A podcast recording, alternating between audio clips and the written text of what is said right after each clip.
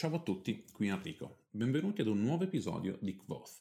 Questa settimana la quarantena si è fatta sentire, ho scritto solo due email. In compenso ho continuato a lavorare sul mio libro che quasi sicuramente si chiamerà La strada a colori in un mondo in bianco e nero. E in questo episodio voglio condividere con voi l'introduzione. Buon viaggio! Are you listening? Damn.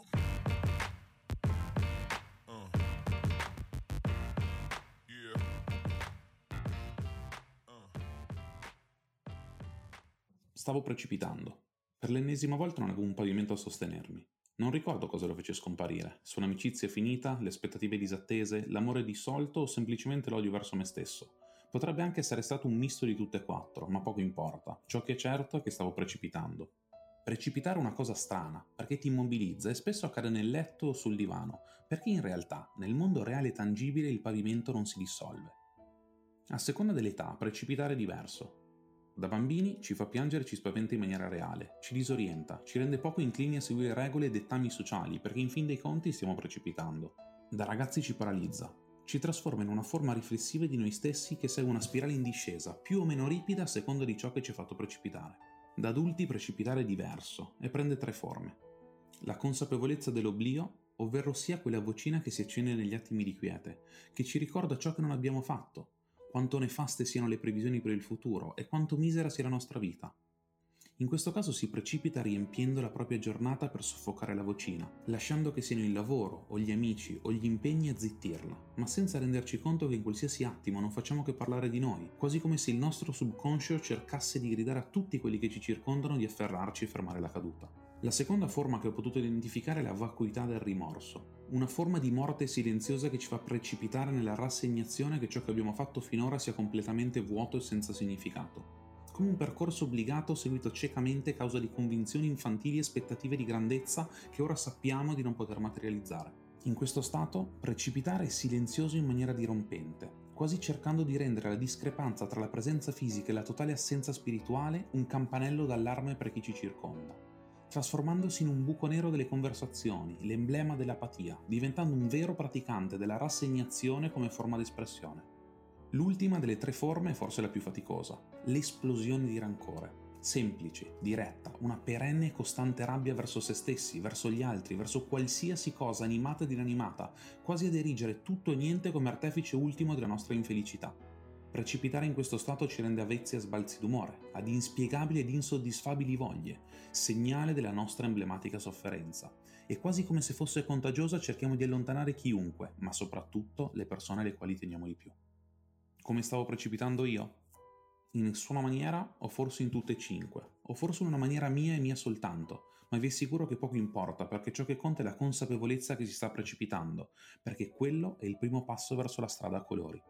Prima di parlare della strada a colori e capire che cosa sia l'arcobaleno, però, dobbiamo riconoscere che per la maggior parte delle persone il mondo è in bianco e nero. Triste, con sfumature monocromatiche, diviso tra giusto e sbagliato, chi avanza e chi indietreggia, perché chi si ferma precipita. Un mondo fatto di binari, con macchinisti burberi su treni irraggiungibili che viaggiano solo su percorsi obbligati.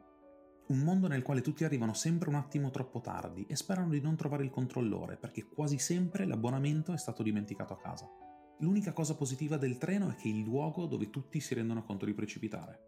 I più fortunati, o forse i meno a seconda dei punti di vista, sono la maggior parte dei passeggeri, ovvero sia coloro che non sanno dell'esistenza di colori. Coloro che non hanno mai messo in dubbio che tutto sia diviso in bianco e nero, in giusto o sbagliato, in traguardi assoluti. Coloro che ignorano il concetto stesso di diverso. I monocromatici sono facilmente individuabili perché viaggiano sempre nello stesso vagone, dello stesso treno, alla stessa ora e forzano spesso i familiari a viaggiare con loro. Guardando fuori dal finestrino, però alcuni si rendono conto che esistono luoghi nei quali il treno non ferma, stazioni che salta, eppure sono abitati. Artisti, senza tetto, poeti, monaci, pensatori, sportivi, persone di successo, innamorati. Guardando bene, in realtà fuori dal treno, nei posti dove non ferma mai, è pieno di gente. Ma come si scende? Come si arriva lì? La domanda ad alcuni sorge spontanea e con l'ingenuità più totale lo chiediamo a chi sta viaggiando con noi, nella nostra carrozza, ai nostri cari o addirittura al capotreno. Ma dopo troppo tempo passato nel treno le persone cambiano, perché il mondo è in bianco e nero. Chi è nella carrozza è giusto, chi sta fuori è sbagliato. Ma soprattutto chi sta fuori imbroglia, ruba, corrompe, è infedele, finge, si basa sulle apparenze ed infine non aiuta nessuno e pensa solo a se stesso. O almeno questo ti diranno i passeggeri della tua carrozza. E tu gli crederai, perché infine chi sei tu per dire che non è così? Ne sanno di più, hanno più esperienza, devi credergli perché quel percorso l'hanno già fatto migliaia di volte e tu invece sei appena salito. Allora metti da parte questi sentimenti incompresi e continui a salire sul treno ogni mattina. Prima ti porta alle elementari, poi alle medie, poi ti chiedono di scegliere per la prima volta il tuo treno per andare alle superiori, poi un'altra scelta, il treno per l'università o il treno per lavoro. E continua, e continua, e continua, finché per te il treno non parte più. Ma puoi andare dove vuoi, ti dicono. Nei pochi anni che ti rimangono puoi andare ovunque. Viaggiare, divertirti, senza pensare al fatto che tutti quei viaggi in treno ti hanno fatto male, senza renderti conto del fatto che non sei più in grado di pensare in maniera autonoma, se non in rari sprazzi di folle lucidità nei quali il tuo cervello con un gesto rivoluzionario ti fa ricordare i colori che vedi da bambino. La malinconia ti assale e rischi di precipitare per un'ultima volta, cercando un capotreno che ti dica cosa fare, dove andare, ma soprattutto di chi è la colpa. Di cosa? Non si sa, però la colpa deve essere di qualcuno, perché tu in fondo hai fatto tutto nella maniera giusta, hai scelto sempre bianco o nero, ogni giorno, hai ubbidito, hai fatto quello che ti era stato detto, quindi se ti senti male deve essere per forza colpa di qualcuno. Mentre si formano questi pensieri sei lì ad aspettare che i tuoi cari sul treno vengano da te, vengano a trovarti, che passino del tempo con te quando sono di ritorno, ma infine il treno non si ferma mai. Una storia triste, vero? Allora fermati e osserva. Osserva quelli sul tuo vagone, quelli che ami, e guarda se danno segni di precipitare, oppure segni di adesione al bianco e nero, e forse, guardando, troverai qualcuno di diverso, qualcuno che ha qualche colore, e la domanda che sorgerà spontanea sarà: ma dove sono i colori? Ed è proprio questa la domanda che nei momenti di crisi ci fa precipitare. Dove sono i colori? Per rispondere a questa domanda dobbiamo tornare indietro nel tempo.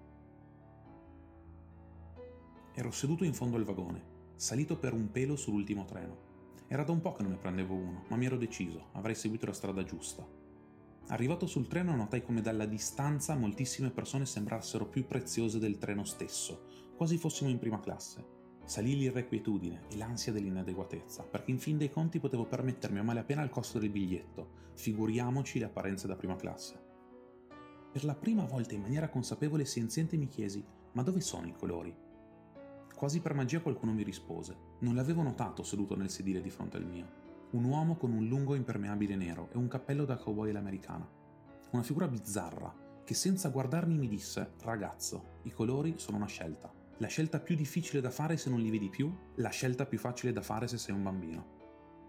Come possono i colori essere una scelta? pensai tra me e me. E il cowboy d'altri tempi rispose ai miei pensieri. La realtà che vedi esiste in maniera soggettiva solo per te e così è per ognuno.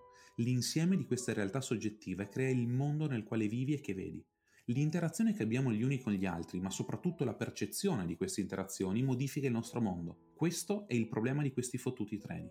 Tutte le realtà soggettive si conformano ad un unico pensiero che contagia tutti pian piano e sbiadisce i colori, forzando tutto a diventare o bianco o nero. Il concetto era paradossale e quasi per riflesso mi girai verso la persona accanto a me con un'espressione forzata ed innaturale che diceva questo è pazzo, con tanto di risatina forzata, ma il passeggero alla mia destra, seppur seduto di fronte al cowboy, non lo sentiva. Era immerso totalmente in un articolo online. Lui non mi ascolta, disse il cowboy. Si è dimenticato dei colori a 13 anni, adorava i puzzle, ma i suoi compagni non sembrava una cosa interessante, o come dicono i ragazzi, figa. Così piano piano glieli hanno rimossi a forza e lui per difesa li ha dimenticati ero paralizzato. Dopo settimane stavo prendendo un treno e uno strano cowboy mi legge nella mente e mi parla di colori. Chi sei? chiesi. Sono Bill aiuto le persone a vedere i colori, o meglio, le aiuto a capire che è una scelta. In quell'istante una voce annuncia l'arrivo alla mia stazione e il mio corpo, come quello di tutti gli altri, si mosse in totale autonomia. Volevo restare con Bill, ma il solo pensiero di non scendere mi creava un peso allo stomaco. Era la mia fermata, dovevo scendere. Bill mi strizzò l'occhio e io scesi. Di riflesso mi accesi una sigaretta, senza un motivo o una voglia apparente, ed una volta finita entrai. Tutto era dannatamente bianco e nero. La mia testa cominciò a vagare di un attimo ero sul treno di ritorno. Bill non c'era ed iniziai a pensare che fosse stato solo un sogno. A casa la giornata si concluse in maniera automatica. Ripensandoci era un vero e proprio automa che segue abitudini autoimposte. questa volta però con il dubbio che non siano nient'altro che il risultato dell'interazione con la realtà soggettiva delle persone che mi circondano. Mi sorpresi di questo pensiero a colori, ma mi portò ancora più sconforto perché notai come tutto intorno a me fosse dannatamente bianco e nero.